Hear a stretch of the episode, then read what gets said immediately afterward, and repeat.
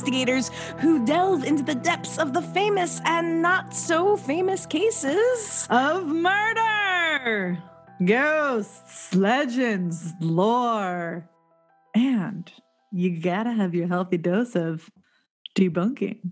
Debunking. and I'm so pumped for this episode because we're throwing this for a loop. We're doing something a little different today. Mhm, we are.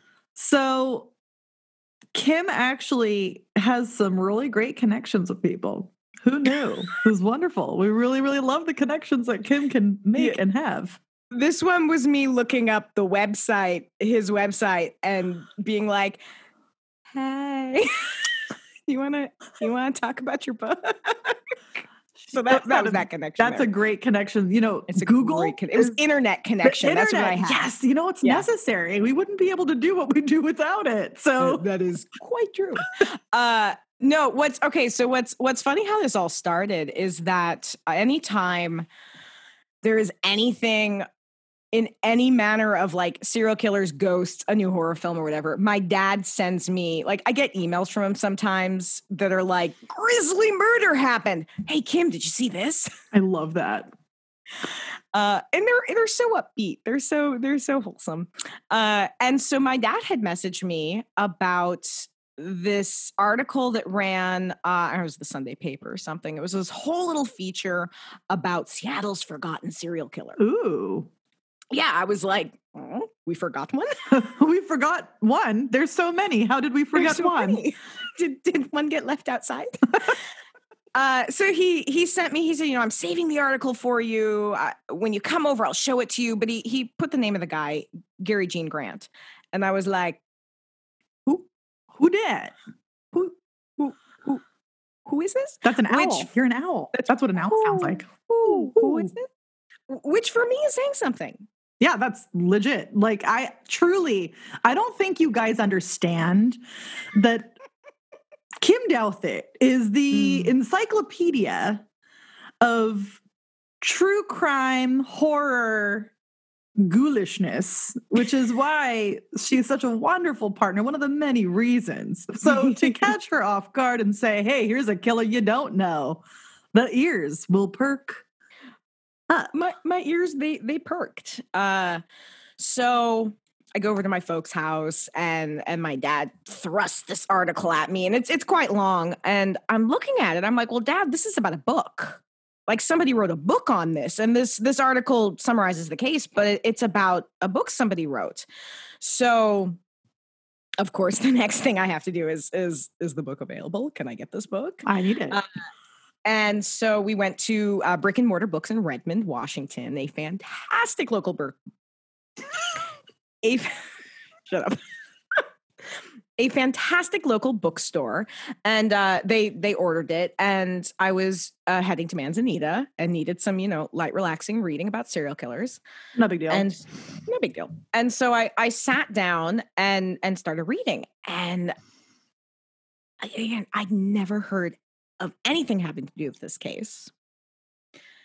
And even in the the little preface, you know, the author talks about there wasn't a lot of stuff out there. I I googled Gary Gene Grant. He doesn't even have a Wikipedia oh, page. oh, really? Yeah, I mean, it's possible he does now that this book's been written. I don't know, but like at the time, nothing, That's crazy. absolutely nothing. So I read the book and and on a whim because the author Cloyd Steiger, he's local, so I was like, oh, maybe he would want to Why not? talk about this. Yeah. So I yeah I, I went on his website uh, and the rest is history. So uh, let me give you a quick kind of synopsis. This is this is literally me reading from the back of the book because I'm classy like that. Uh, in 1969, the body of a young woman was discovered in the woods of Renton, rocking the communities along Puget Sound. Three more brutal murders followed, drawing the attention of multiple police agencies as they tried to piece together the meager clues left behind. The seemingly unrelated cases challenged detectives who struggled to realize they were all connected to one man, Gary Gene Grant. Before the term serial killer was even coined, Grant stalked his prey, destroying lives and families while walking unseen among the masses. Decades later, his crimes have all but been forgotten.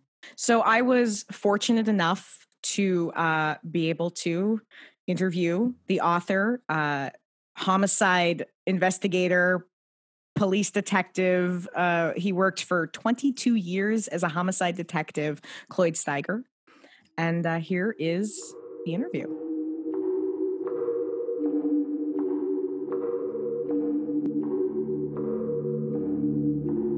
Thank you so much for joining me today. I have Cloyd Steiger. Uh, now, you worked with the Seattle PD for 36 years. Right. And 22 of those years was as a homicide detective, which we're That's hearing some. that's right. They're playing my song. it's very appropriate. They knew you were coming. That's right. Uh, did you did you always want to be a police officer? Oh no, only since I was like ten. So Not straight out of the womb. It yeah, not right out of the womb. No, I I decided when I was ten years old that's what I wanted to do, and I specifically wanted to do work for the Seattle Police Department. I grew up in the area. Actually, I sent them a letter when I was twelve telling them I wanted to work for them, and they sent me back a bunch of neat stuff. So, but um, Oh, that's awesome.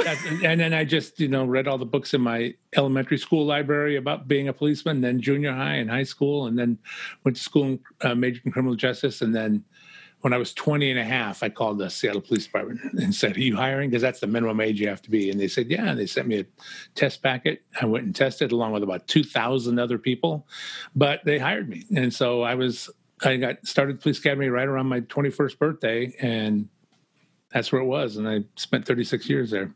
Oh wow, that's that's remarkable. uh, do you did you have any any particularly memorable cases you can recall being involved in? Oh my God. That's why I wrote the first book because people ask me that all the time. The first book is about some of the more interesting cases I worked.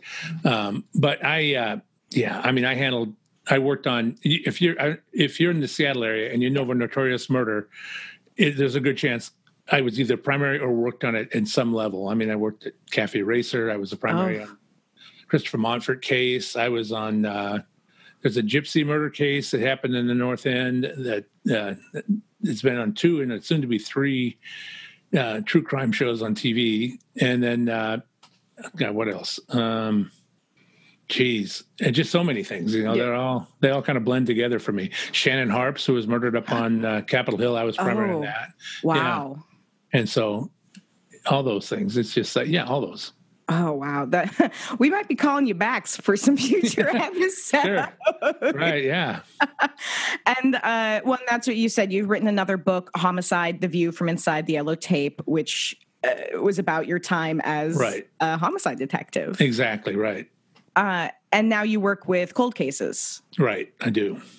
Uh, what are some of the major differences working with a, a cold case versus an active case? Well, one of one of the biggest differences is I'm not actively working the case. I'm more of a consultant Mhm. who I we, I we look at the case files, uh, see where the things need to be done, and make recommendations to the agency, and provide them with resources if they need them. And and that's and that's a different. I mean, I'm not out there knocking on doors or doing any of that stuff. Right, doing the legwork like that.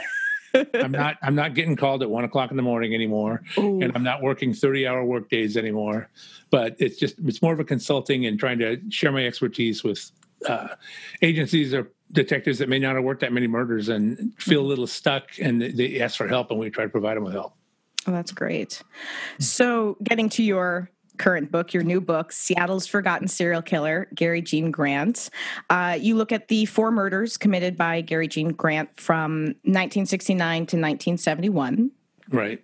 And I'll fully admit, like, I, I, do you know a true crime tour in the area i'm very well versed in all of the local serial killers i had never heard of him Neither did I. That's why I call it the forgotten serial killer because I, you know, and I know all the major crime scenes and I know Right.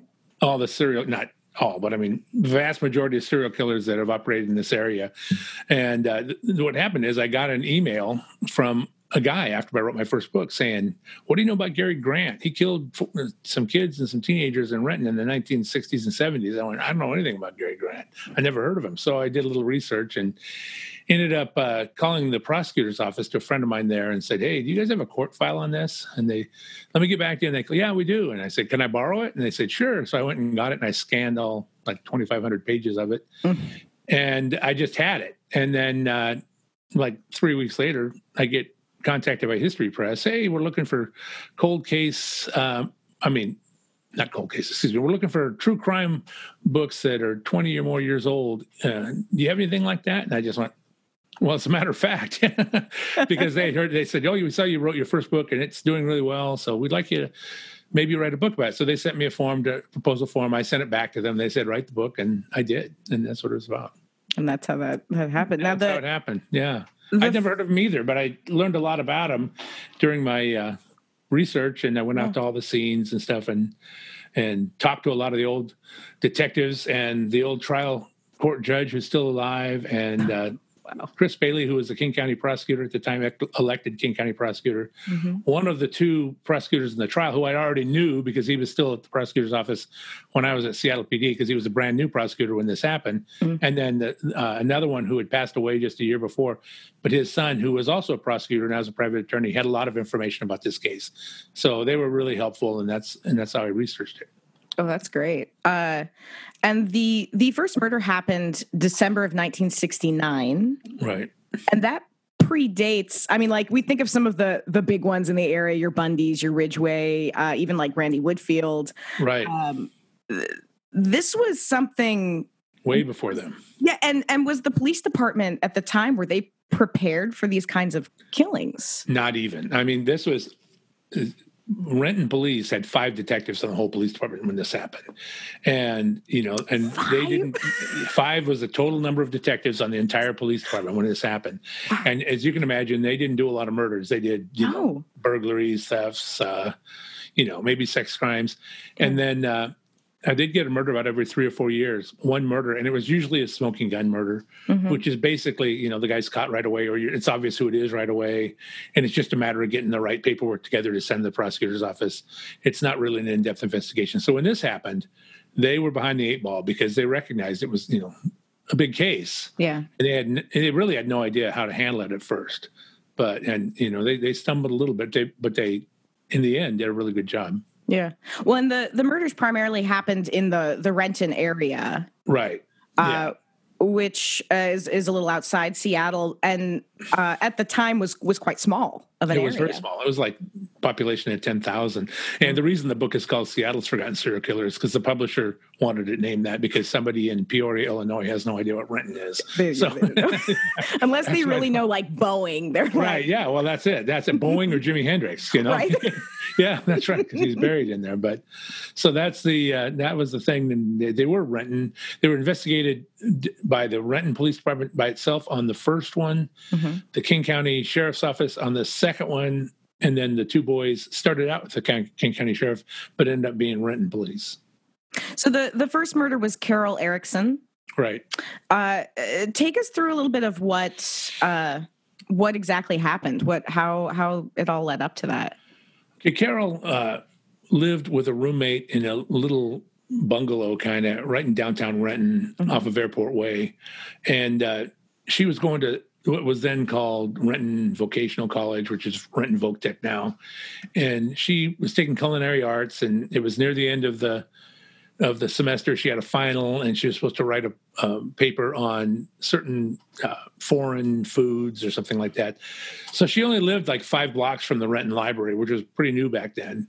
And she walked to the library that evening or that afternoon when she got home from school. She left there about five o'clock, I think. Left a note for a roommate. I went to the library, and uh, she never came back. And mm. you know, overnight, and then the next morning, some people, a guy looking at the Cedar River to try to look for fishing conditions came across her nude body. Mm. What had happened is she hadn't walked city streets; she'd walked down. Um, to she made it to the library first of all. Mm-hmm. People saw her there, and she actually wrote a letter to an old friend who was in the military from the library, talking about being at the library and about the route she took there, which was along the river. At that time, it was just a muddy mm. trail right along the Cedar River with Scotch broom. Now it's of course all paved and right. light, lighted. It's a you know promenade, but uh, somebody came up behind her and, and, attacked her, stabbed her, strangled her, and sexually assaulted her, mm. and then drug her body off to the side and left it there. Mm.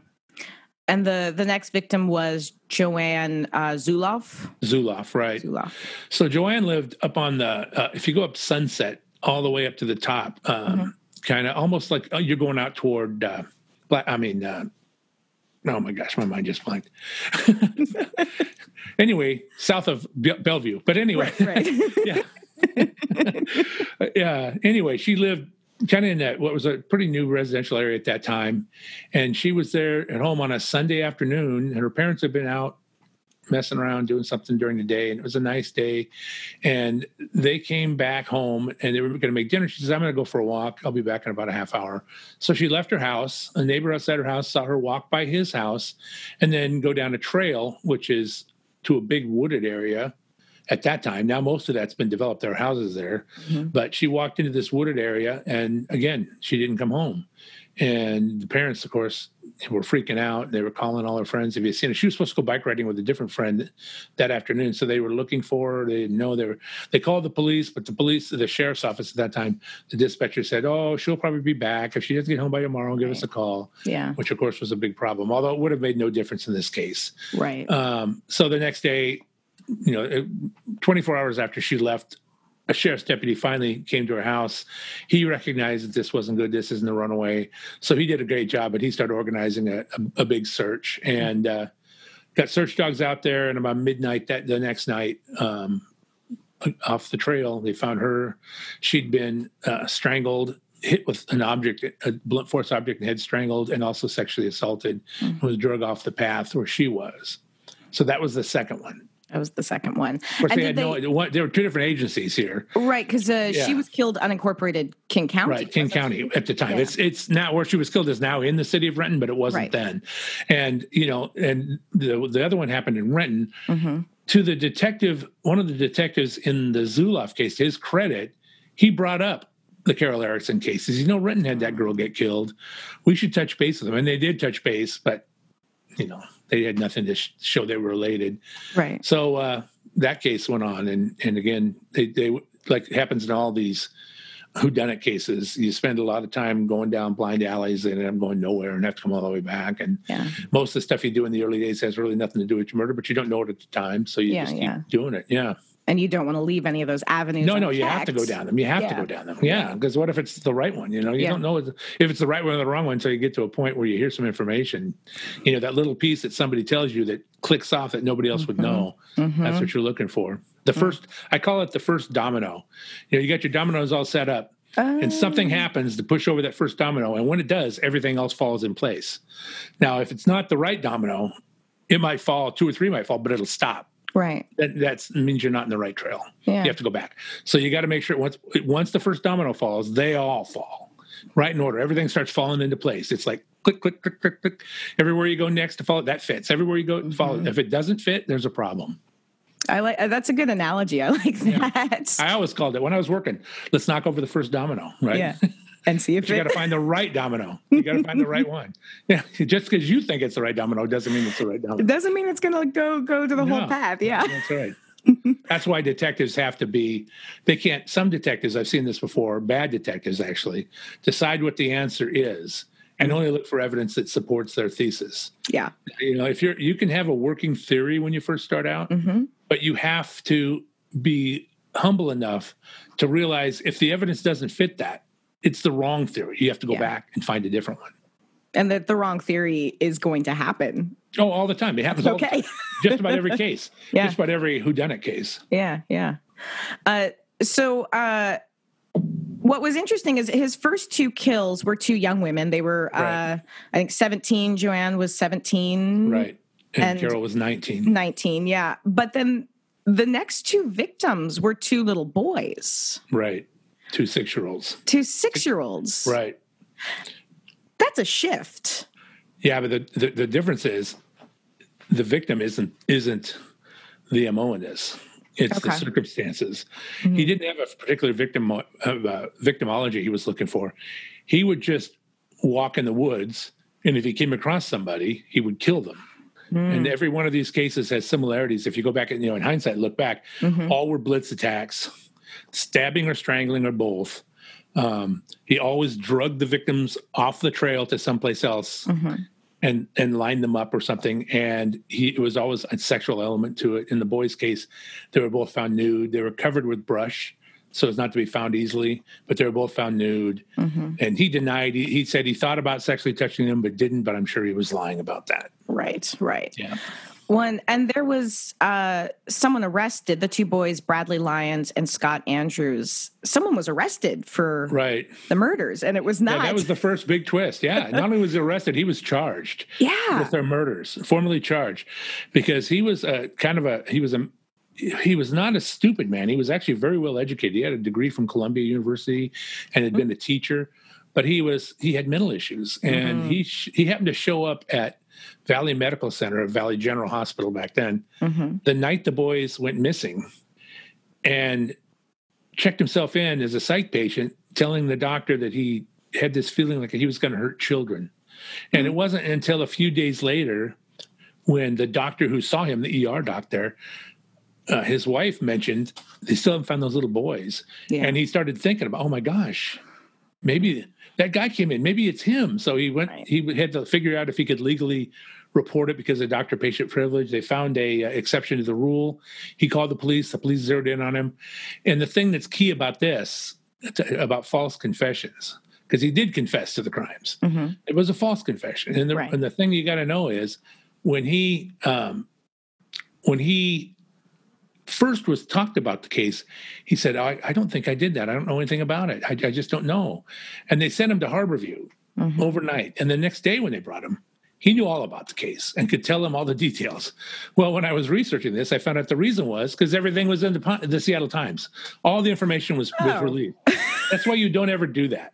Right. You don't ever do that. You leave stuff out so only the killer can tell you. And he was just regurgitating stuff he read in the paper. Right. And, and you know, the detectives, they didn't know any better. They just, Right. you know, and then the prosecutor charged him. They thought he was their guy. They hadn't connected this case to the other two cases. These were all individual cases as far as they were concerned. Right. But you know, it, it, that's why that's why it's really, really important not to, to release everything to the press. Mhm. I, I had a murder case one time of a girl that was found nude uh, off the side of the road Mhm. actually on Seafair Race Day, just off the race course. Oh. yeah, yeah, a few, several years ago, and she was found there dumped, obviously not killed there because her Mhm. lividity pattern was incorrect for the way Mhm. she was laying. Anyway, and she, one thing she had was on her back she had a like a little remnant of a lawn and garden bag, one of those green lawn and garden bags, trash Oh yeah, bags. yeah, yeah. Yeah, and of course, you know, I saw that, and we oh, look at that. She's probably been in a garden, lawn and garden bag. Well, we got a lot of tips because it was a big media case because it was right by the Seafair races, Right. and all the media was there. So a lot of tips, but and none of them sounded right. But then I got a call the next day from a girl who said, "My friend was at a family party, and her uncle was telling everybody that his friend had a girl's body in a garbage bag." and of course, ding, ding, ding, ding, ding, ding, ding. Right? Whoops, sorry. How would anybody know about that? There goes my microphone. How would anybody know about that garbage bag? You know, it wasn't in the press. Or anything. wasn't in the press. And that, you know, that, that call was at nine o'clock in the morning. And by six o'clock the next morning, I had somebody in custody, had a confession basically, and, and it was all over because I worked all through the night. Because that's the way it happens. Once that first domino, you know, when the dominoes are falling, you can't say, stop here, I'm going home. It doesn't Right, work. right. No, gotta they- wait you gotta you gotta see it through. Yeah, you got to see it. if that means you're at work 12 hours, if it means you're at work 24 hours, if if you're at work Mhm. 30 hours, you got to Right. do it. You gotta And that's what it through. happens. Yeah, that's the nature of the beast. I, I always uh, marvel at the people who openly brag about the fact that they have a body in a bag somewhere. Yeah. Well, this guy wasn't the killer, but he had information about it. And boy, once once I picked him up, and he had a warrant for his arrest. Luckily, a misdemeanor warrant, and he was shaking in his boots. And Mm. when I started telling him what this was about, and I told him he was done if he didn't tell me the truth, so he spilled it all out, you know, about the guy, who he was, where he lived, and right. that was a weird that that was a weird house because we went to the house and he lived in the basement with his mother up top, and it was like the movie Seven, right? It was so weird. He had bottles and jars of piss all around Oh. room because he would just pee in them rather than go upstairs to use the bathroom. It's a lot of work. it- yeah, well, it, it involved, that got involved in the case and his statement about what happened too. It was, it was uh, pretty amazing. oh Anyway, wow, I digress. But I digress. that's an interesting digression, though.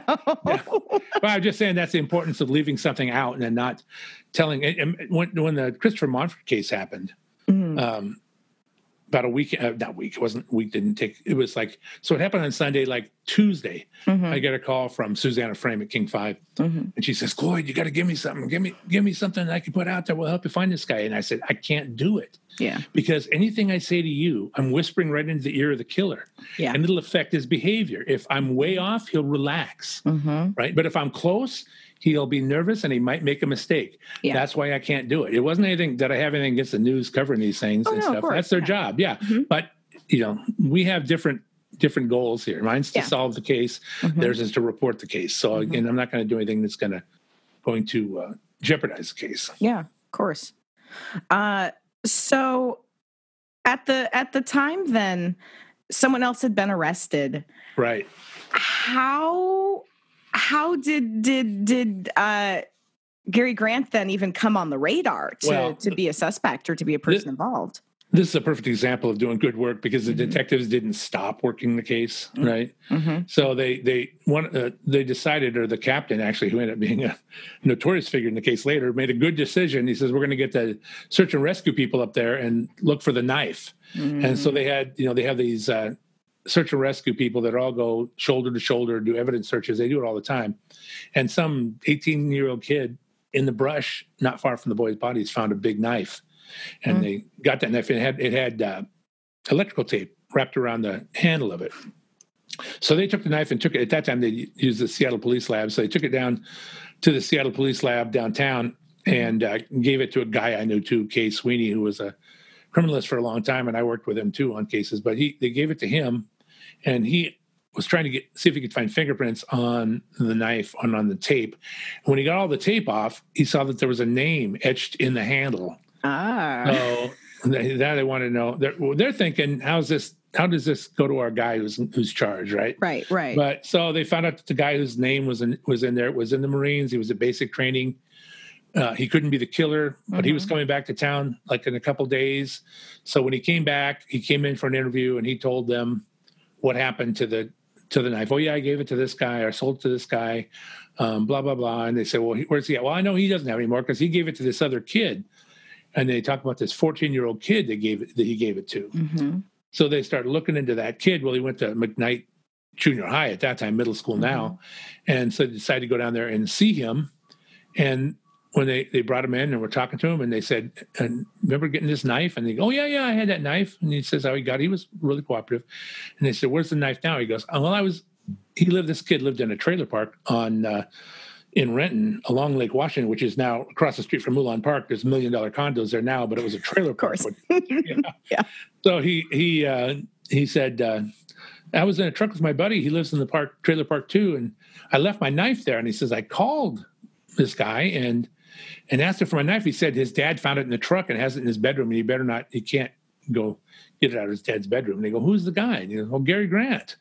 So that's how they first got to Gary. Well, with the story about the dad having the knife, they started looking into the the dad. His name was Glenn.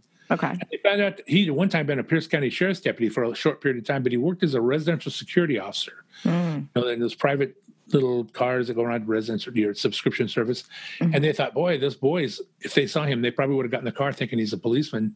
We should go talk to him. And they were they were talking to Glenn when uh, in the apartment, um, excuse me, in the trailer. And Glenn said, I don't know anything about any knife. I don't know what you're talking about. Well, Gary had pulled up in the truck outside. And I, I, should have said, first of all, by the boy's body, there was real fine dirt Mhm. and there was a really clear shoe print in the dirt and they cast it and got it out well one of the detectives jim fenlon went out to talk to gary and to keep him out away from his dad and he said why don't you have a seat in my car and gary jumped in and when his foot went up he looked down and he goes that's the pattern of the shoe print by the boy's body Ah. so he went in and got got his uh, his partner Wally Hume and said, "Let's get out of here." Was, what? Come on, we got to go. We got to go. And then they so they took Gary downtown, started talking about uh, what was going on. Asked him if he they could see his shoes. He gave him his shoes. They compared it to the uh, to the cast they had. Mhm. It, you know, it looked identical. Of course, shoes are only class evidence. Right. You can't say the only way you can say a shoe print is the exact same shoe is if there are multiple little marks in it or something or they defects. carve their match. name or something. Into Yeah, or something like that. But the pattern, I mean, they make thousands and thousands of Oh those yeah, shoes, right? yeah. So, but that's that's a good. I mean, that's a good thing. You've got him linked through the knife and now the shoe print. hmm So they wanted to take him downtown. They did well. They do what I see a lot of inexperienced people do is rely way too heavily on the polygraph and polygraph everybody. And if they pass, it, they go, "Oh, he's he's he passed the polygraph. He's eliminated." Fine, yeah. well, you know, uh, uh, Ted Bundy passed polygraphs. Yeah. Gary Ridgway passed polygraphs. Uh, uh, what's his name? The guy in uh, Milwaukee. Jeffrey Dahmer passed a polygraph. Oh yeah, yeah. Polygraphs so, are yeah. not reliable. They're not, they're, not. They're not. They're not. I mean, they're they're a tool, right, but right. they're not the end all say see all. Mhm. So, matter of fact, I tell people they ask me about that. In my entire time of polygraph, uh, homicide, I probably had three people take the polygraph that entire time out of hundreds of murders, and those three were witnesses, not suspects, Mm. just to see if they were lying to me, is what I thought, or use that as a thing to say they were lying to me. So, Mhm. anyway, um, they bring him downtown to Seattle police because they didn't have a polygraph. And the guy who was the polygraph operator, it was like four or five o'clock in the afternoon. He'd gone for the day. His name was Dewey Gillespie. He was kind of a local pioneer in polygraphs. He was really, Hmm. matter of fact, when he retired, I didn't know this guy. He was gone long before I got there. When he retired, he started a private polygraph company that's still in business, but he's Oh, he's wow. passed away. So, um, and he, uh, they brought and they finally you know said called well he'll be back by like seven so they said listen why don't you take him out and get him something to eat so they drove actually drove up to the Jack in the Box that used to be at Broadway and John in Seattle and sat in there and ate and they talked about everything in the world but not the case Right. and then uh, Dewey Gillespie was a good polygraph operator because the difference is when he brought him back and Dewey was there, they took him in the office and Dewey just, they asked, there's always a pre interview to a polygraph. hmm And Dewey started asking some questions. He didn't even have him hooked to the machine. When and the question he was asking, all of a sudden Gary started crying. A few minutes later, the door opened. Dewey went out and he told him he just confessed to killing the two boys. So they're like, "Oh my god!" So they take him out. The detectives out in another office, and they record. They take a uh, recorded statement from him about the boys' murders, where he's in very much detail. The problem is they had a new tape recorder, and ninety percent of what they recorded did not record Oh no. all the stuff that didn't record was the stuff they really needed. All the they got the you know the intros and all that stuff and stuff afterwards. So they had to go back and paraphrase the statement, and he signed it. But uh, then uh, so Dewey comes out again and says, "Let me talk to him one more time." So he takes him into the office and he's sitting there at the table, and and Dewey just looks at him and says, "I'm thinking about a girl in a river." And Grant goes, "Did she have long dark hair? Was she stabbed?" And then he starts talking about Carol Erickson. And in the middle of it, he starts saying she had kind of reddish hair and a bob. And he starts talking about Joanne Suloff just spontaneously. And all that's Spontaneously. yeah, all all Dewey did was suggest the girl by the river. Right. He didn't say anything else. And then so and then of course he went on. Now she just confessed to Carol Erickson. So they took the confession to Carol Erickson's case, and then they called the King County Sheriff's um, detective who uh, who was handling the Zuloff case, who coincidentally I went to high school with his daughter. Oh, and then uh, and then uh, and, and took that case, and that and then that was would have been the end, but Mhm. there were other issues. well, there is, uh, yeah, the some of the stuff with the taping and, and all that, which uh, again, people should buy the book so they can get I don't all get of the everything. Yeah, detail. there, there. Let me. But there are some. There are some things that happened after that that jeopardized the entire case, and he could have walked free as a serial killer and would certainly have killed more. He may have killed more we don't know about. I mean, I don't know. that, know that actually was going to be my question. He he confessed to these, but do you think it is possible? He, I think it's likely yeah. because I know there are. I know there are missing girls. I know Mm-hmm. there are partial skeletal remains found up east of in the Maple Valley area or Mm. over the years in the 70s and stuff. So um, I don't know if he did those, but I Right. think he'd certainly be someone you should look at. When he was quite young when he was arrested. Yeah, well, he was 18 when he did the first one, so and 20 when he did the last two. He 20 was, when he yeah, did- yeah. So, So, he it- was just yeah. He just he was just starting. well, he would just he would just lurk and he would wander. Ah. Uh, matter of fact, one of the detectives who said he lived out in Kennydale and he Mhm. didn't know Gary Grant, but he'd seen him before. He goes, "That guy walks by my house all the time," you know. And he just Mm. wandered. He lived kind of right in Renton, but he would wander. He had access to his dad's truck sometimes, but he would wander miles and he'd walk through the woods. You know, it reminds me of a serial killer I investigated who would say, "The woods are dark and the woods are deep. Miles to travel before I sleep." Uh-huh. that was a real one too. well, and, and tho- those kinds of of killers, I find in some ways so much scarier because it is Well, just Yeah. Well, I tell people, real serial killers don't look like Hannibal Lecter. If they did, they'd be easy to avoid, right? They look like they look like your neighbor down the street, maybe your Yeah. mailman, the Mhm. deacon at your church. Mhm. You know, those kind of guys. That's who you're looking. That's what a serial killer is. They're just they just on the surface look like normal people, right. but they're not. You know, that's their like. They don't wear signs that advertise. No, they don't. I, I buy Gary Ridgway. You know, he would drive in his truck and have a picture of his young son on the dash. Mhm. So the prostitutes go, "Oh, he's just a dad. He's not dangerous." And he was kind of a wimpy looking guy, right? Yeah, yeah. So yeah, I mean that's the, that's what real serial, serial killers look like. They don't look like you know d- boogeymen hiding in the bush or anything like that. Mhm. It'd be a lot more convenient if they did. Yeah, it would be. It'd be easy for me and easy for the victims to avoid. Uh, now, you know, we do have, as you said, you know, Ridgway Bundy. We have all of these Right. serial killers in the Pacific Northwest. Um, Right. Why is it you think that this one never really got a lot of attention? Because I even tried to find a Wikipedia page on him and I couldn't No, find there's one. nothing. The only thing you'll find if you run his name is um, several years ago, Levi Pulkkinen, who's a friend of mine, he used to work for the uh, Seattle PI. He wrote a feature called "Serial Killers from Washington," Mhm. and Gary is on there with about and everyone with a picture and like three lines, and, and that's about where they did. But you know, it's not. But that's all, all you'll ever find. There was a book. Uh, I, I cite it in my book. I referenced it in the uh, prologue, actually, I believe. I forgot the woman's name. She's a Canadian. And she wrote a book on serial killers, and she happened to find Gary through that same article. Mhm. And started writing him, and she, you know, some of those things he said to her, I cite in the end of the book. Mhm. Uh, but um, yeah, he's uh, there's, there's very little about. Well, one of the reasons is first of all, nobody, nobody. The term serial killer was invented, but it wasn't widely Right. used. Right? Right, right. Nobody. There wasn't the fascination with serial killers than there is now. Mhm. So it just kind of was just murders, you know. He's, Yeah. He killed four people. It just you know that's nobody.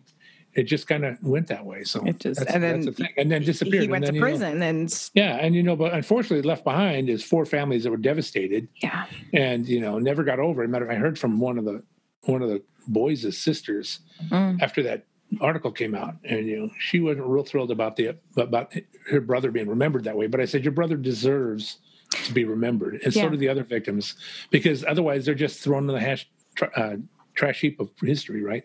Yeah. And some people need to know their names that they were victims, they were people at one time. Yeah. And the families, you know, said her mother died young because she never got over it, and Oh. you know, no mother ever gets over that. No. Losing a kid, like, even you know, even the the older kids, and I mean, 17, 19, you don't get over that either. No. I mean, mothers are mothers. If your kid is 30 or 13 or three, losing them is something you'll never get over with.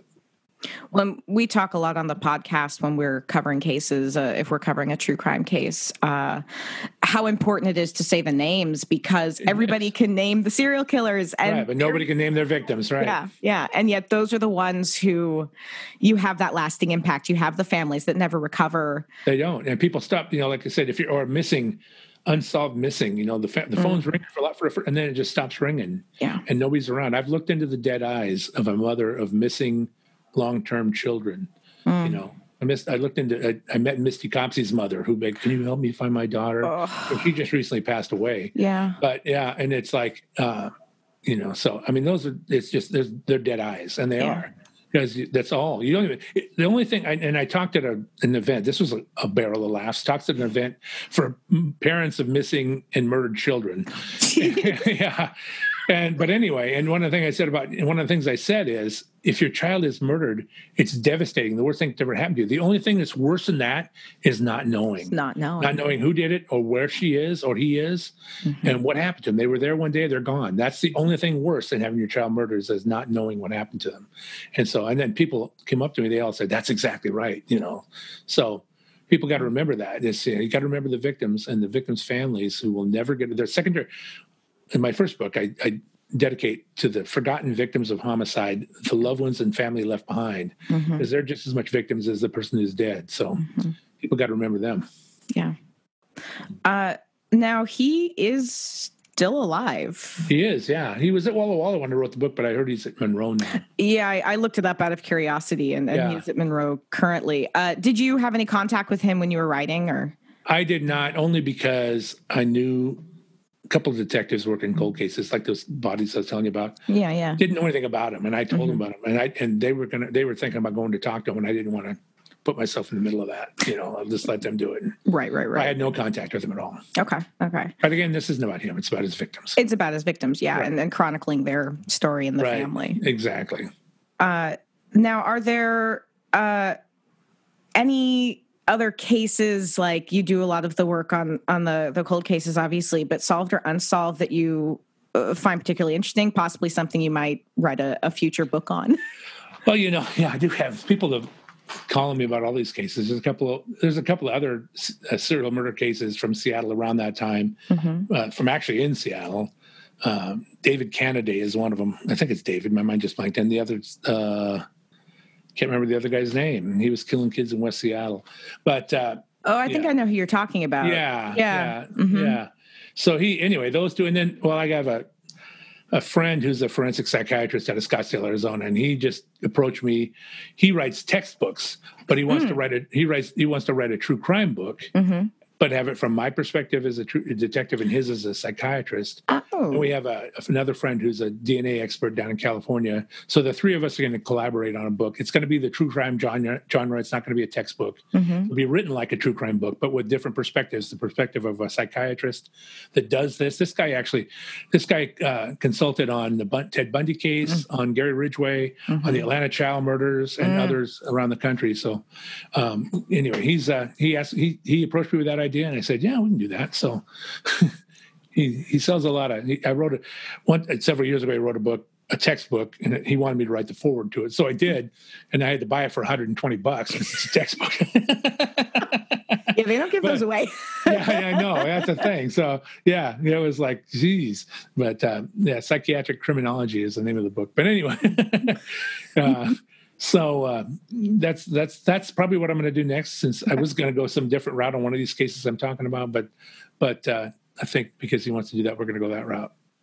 I mean, that's that's the kind of thing I like to read because I, I'm a person who will buy some of those textbooks uh, or try to get them from the library because again, Right? Yeah. they do They're expensive. give those away. They are Yeah, they're expensive. expensive. I noticed that I, I saw that that one there. The price is down to like uh, seventy bucks or sixty bucks now, but That's it's still expensive. Yeah, of which the author of a textbook gets about ten bucks. You know, I was going to say yes. He's next to nothing of it. I'm yeah, sure. exactly. Yeah, but it's it's you know as as a person who who covers cases who has a podcast who does i do tours and lectures and Right. stuff mostly from the historical side but i also feel like it's important to understand all the different components right. Yeah, uh so that that's pretty cool i'm gonna have to look out for that yeah.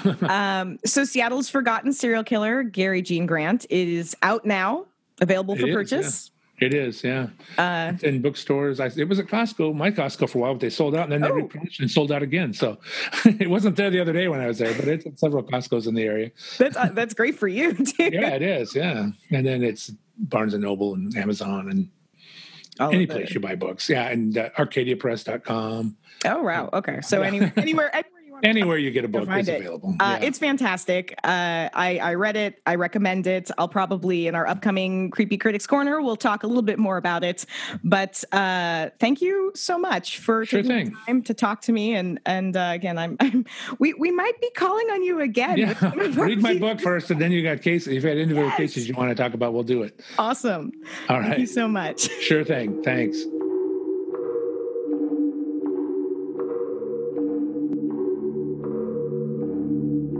That was so interesting. He Yeah. sounds like way legit. Like I actually can I just say my favorite part of that interview really quick? Yes, because please do. we have a urine theme in our last few episodes. Yeah, that, that has been kind of I don't know why. theme. an inadvertent theme. Well, my favorite part was just how, you know, this guy's got a bunch of jars of piss. And it's because he really just didn't feel like going upstairs. And your reaction was my favorite part. Yeah, it's hard. You know, it's hard. Going upstairs, it's hard. It is. It is. It's it's it's a lot of work. Uh, I will say I'm I'm actually really excited to to get his other book to read because um, I love all the behind the scenes. Oh, stuff. yeah. Uh, I really want to read this one now. I haven't read it, but I'm definitely maybe for my next creepy critics corner I'll mention it. But it looks rad and it's not very long, so I've pretty I could probably read it pretty quickly. it's a fast read, but it's it's full of a lot of really awesome information. And again, like it's it's really really nuts to me that people don't talk about this case. Yeah. Um and that there's not anything more on the internets about it. Was there any reason? Like, I know you guys kind of talked a little bit about like how low key this one is. Do you have any additional insight as to like why you think it's so unheard of? Well, I, I think there's a combination of factors here. I think anytime you don't have uh, any sort of long drawn out trial because somebody is, um, I well, I mean, he he he tried to go the insanity route, but I, you didn't have the level of media attention that you would like on the Ted Bundy. Um, Ted Bundy was the first televised, nationally televised trial. Right. So everyone knew who he was. Everybody was watching. Like something like this, it was kind of another day of the week ending in Y. Like the the murders weren't initially connected, so we didn't have that word for serial killer. We're still years before they had that kind of term. Right. And and the the murders didn't you know, it was two two young women and then two little boys. Very different. So the the little boys especially nobody was tying that to the other deaths So sad. so very sad um so i i think they're they're part of it was just public consciousness like uh so much of this was what seemed like kind of um isolated murders you had murders happening in different jurisdictions even Right. though it was all renton area Right. like yeah uh well and, and honestly where there's always is where there's always existed to some level i think a fascination with true crime a fascination with serial killers you only have to look back to jack the ripper to to really see that. Mhm.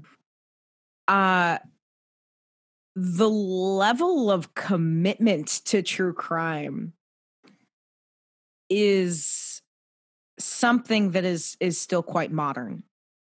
Um i think there's a celebrity that happens with certain killers and this wasn't one of those cases. He was a young man he wasn't particularly charismatic there wasn't news cameras anywhere there wasn't a lot of press coverage so why would it stand out in anyone's minds so Um, interesting though. Like I I don't know. I feel like I always assume that if there's ever like killings of any sort and it's ever investigated, there's some kind of documentation, some kind of like information that anyone can find about it at some like point in time, whether it's like as huge as Ted Bundy or as small as someone like I don't know, but not him it's- see, necessarily. think about how many murders you hear on the nightly news and then think about how many of them you could trace past the one night you're hearing about it That's true. It's pretty frequent. like I, I mean, I'm just thinking about well, uh, another good example. There's a, a case I've been looking into uh, that I want to cover uh, for the podcast at some point, uh, based around some murders that happened. Uh, the story started of some a story my grandmother used to tell me, which was the caretaker of the Trinity Mine. Is this how this all started? Is this how baby Kim Oh, turned God, into no. adult Kim? No, no. This is but this is this is a story my grandmother used to tell about the caretaker of the Trinity mine one day. Um something happened and he he murdered his wife and his family. Yikes. It was a story my brother and I always heard growing up and my my uncle had, had talked about it. And it's only very very recent that I was actually able to get a name first of all and get any details on the case. Wow. And I've been trying to do digging to cover it because it is still a really interesting case. It is not, there was no murdering with an axe. It didn't happen at the Trinity mine. He was the caretaker of the Trinity mine, Got it. but he, he like shot his wife and beat his kid to death. Like it's horrible. Oh my God. But there's almost nothing about it. I found the initial press coverage back in the 70s from his arrest, and that was it. I have not been able to find anything about a trial. I haven't found anything. uh, I think I know where the guy currently lives. We're not going to get into that. Oh Uh, I'm pretty sure it's him. oh Um, my God, Kim. What? that wasn't hard to figure out. Listen, people, stop putting your shit on the internet. That's all I got to say. fair. Very fair Uh, point. That wasn't me doing any kind of digging beyond Google, and I figured it out. Thanks, Googs.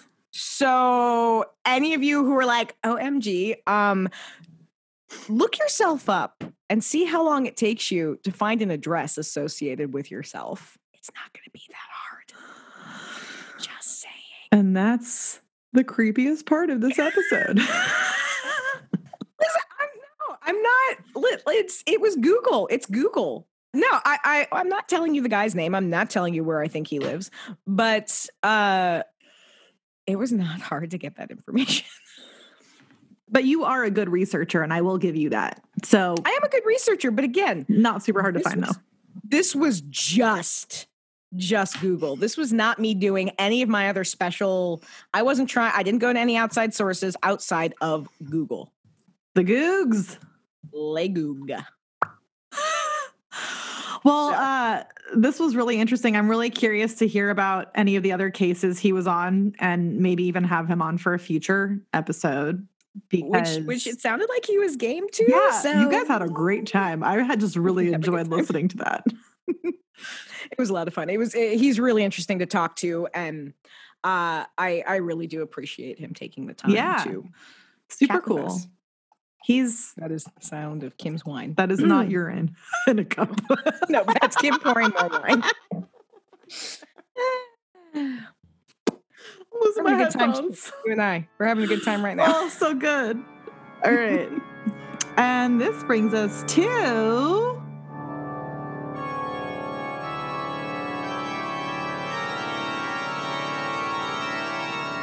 Creepy Critics Corner. Creepy Critics Corner. Kim, Yes. what you watching?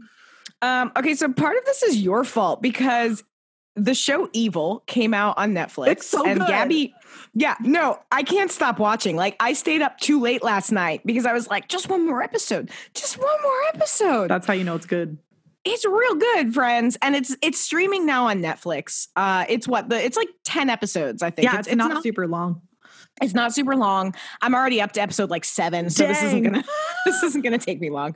Uh and it's really, really interesting. And and I love, I think my favorite character is Ben. Mm-hmm. Uh, because Because it's you. because he's me. He is, he is me. He's he's just like debunk, debunk, debunk. That's bunk. And I love it so much. I told you about him. I was like, Kim, you you're in this show, but No. you're a dude.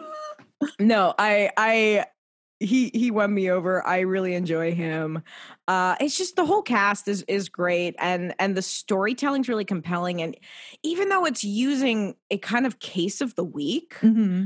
i don't think i've ever been so invested partially because you are trying to figure out is this legit or is this something we can debunk Yep. so it's it's all of my buttons I knew it. no, it's I I'm very glad I started watching it. Uh so I, I've been watching that. I also watched a movie, also on Netflix, called Vampires versus the Bronx. Oh my gosh, that sounds interesting. I don't think I've seen that one on there yet. It's pretty new. It just came out, I think it just came out over the weekend. Well, what would I say over the weekend at this point? By the time this airs, it'll be Like a week later. like a week later. Um, but it's it's super cute. It's about this group of like young teens and live in the Bronx, and they're trying to save their local bodega. And there's all of this real estate development that's happening in the Bronx, and they become convinced that the real estate company is being run by vampires Cool. and it's it has this there's a part of me that really felt this kind of like 80s 90s vibe of this uh, kind of like Goonies feel of you know these mischievous teens who are getting into getting into some in getting into trouble and nobody believes them and and it was it was just fun. It was really sweet, really cute. Uh the kind of thing you could watch with like your tween and or young teenager and they'd probably get a kick out of it. It's it's not gory, it's not graphic. Um eh, it's vampires, you know, but but it, it's really a good time. So I I just really enjoyed it. That's awesome. I'll have to look into that one. That sounds yeah, it's it's Terrence could handle it. It's not scary at all. It's well, let's face it, Terrence can't handle a lot of things. no. Um, That's why I'm laughing. I say that Poor with love. BB. I say that with love, but he has he has a weak little heart. He does. uh it's something that it's i- i- it's very much geared towards well not just younger but it's it's it's younger approved it's younger safe Yeah. it's younger safe Eh. I uh, got you. you got me Yeah. It- it's it's very very cute and and was just a really fun watch what about you what you been watching So I've been watching something for not Creepy Critics Corner intentionally, but fully ended up being a Creepy Critics Corner because it makes you question what the hell we're all doing on social media. Um, the bachelor oh I mean, no, I won't watch that. I, I okay draw the even you have line, standards I draw the line of trash TV at 90 Day Fiance. fair um, but I watched The Social Dilemma, and that is on Netflix. Mm, And okay. holy crap. Speaking of Google knowing Hmm. everything, it's wild to see how many people that have been really high up in companies like Google and Facebook and Instagram like be able to speak to how corrupt a lot of the social media land is and how it's Mm. used for adverse purposes that people never intended it to be used like Mhm. people came up with that it reminds me of like superhero movies where there's like one key thing like actually let me be more specific. This reminds me of lord of the rings where you have the ring that can do really awful things but someone has to protect it so it won't or it needs to be destroyed. The internet is the ring in lord of the rings. If you catch my drift you should watch the social dilemma because it's wild. You're going to want to delete your social media your facebook your instagram all of it. Does does that make Al Gore Frodo since he invented the internet? I don't think so necessarily because I don't think Al Gore's trying to protect it. No, but he's trying to tell us an inconvenient truth. that's true, but that's not the internet. That's like nature and how we're See, like destroying. Elrond, Like, then he's like, ugh, too many, too many analogies, man. My Sorry. brain can't process all the names. Am I- am I- in am I am I nerding just a little Just too a much little. for you? Okay, but that's the other thing I've been watching is Lord of the Rings because uh, my now fiance is making me watch all the extended cuts of every Lord of the Rings movie known to man, and I can't watch them all in one sitting because my brain will explode. No one should. I mean, I did once, but no one should watch them all at once. That's how I know no one should do it Because you did it. Because I did it. I think I peed some. Like I stopped to pee. What's with all the urine, man? How do we? Everything comes back to urine. How did that happen, Gabby? How did we get here? Oh no. How did how did the circle of life lead us here? The circle of pee. Can move Oh, actually, though, no. Okay, there's a South Park episode where uh, Mr. Hanky sings to his wee little mini poo. I don't know his poo child. What do you? Uh, and he sings. It's the circle of. It's like it's the circle of poo or something. He's telling him all about how they're part of the. It's the poo of the antelopes. The no, have you not? I have not. No. I'm gonna find it and send to you. All right, that's just- not part of our creepy critics you. corner, people. No, but you started seeing Circle of P, and I couldn't help but say actually South Park did something along these lines. And I'm not welcome. surprised at all. You're welcome, everyone at home. Thank you. Oh, But yeah, I haven't been doing that much of watching of TV because I have been busy with all the other Getting things, fianced. getting fianced, and I'm aggressively planning a wedding a week Oh, after yeah, getting engaged and also editing. Yeah, girl, you wasted no time when. But anyway, my creepy critics corner is a little bit light this week. So I just want to give everybody a heads up that since we're doing like episodes on a weekly our creepy critics corner is going to be more and more slim because all of our time is being used. Well, except I still have to stick up with my 100 Days of Horror. So, So Kim is going to give you all the creepy critics corners. Mm. Anywho, anywho. thanks for listening, guys. We hope that uh, you enjoyed this new type of episode. Who knows? Maybe we'll have Mhm. more episodes with interviews in the future because it's a fun way to, you know, kind of chop things up a bit, switch it up, it up. talk yeah. a little bit about true crime, and maybe leave the ghosts behind on this one. Well, and, and getting some other perspectives, I think, is always valuable because you all listen to, you know, me and Gabby talk all the time. And Is what we uh, do. Is what we do. But it's it's nice to hear from somebody who is is out investigating things and doing the research of the old crimes and yeah. For sure. So, having said that, check us out on social media. We have Instagram. and I just told you to delete yours. Don't delete it before going to follow us. Um, go to Ghoulish Tendencies podcast on Instagram.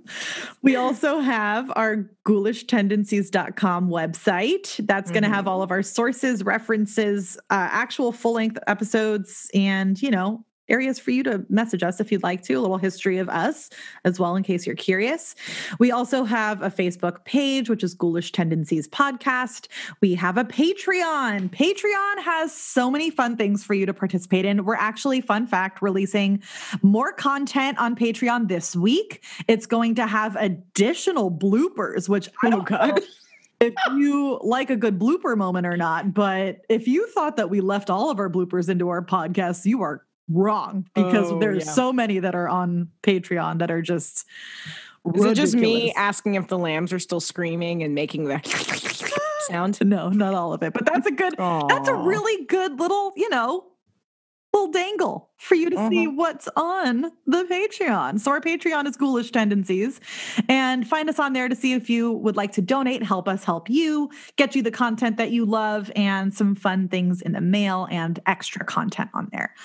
We also have a Twitter account, which is Ghoul mm-hmm. Podcast. And uh, we'd like to wish you a happy October. Yes. Welcome to the spookiest time of the year. Mm-hmm. And thanks for listening. Stay spooky.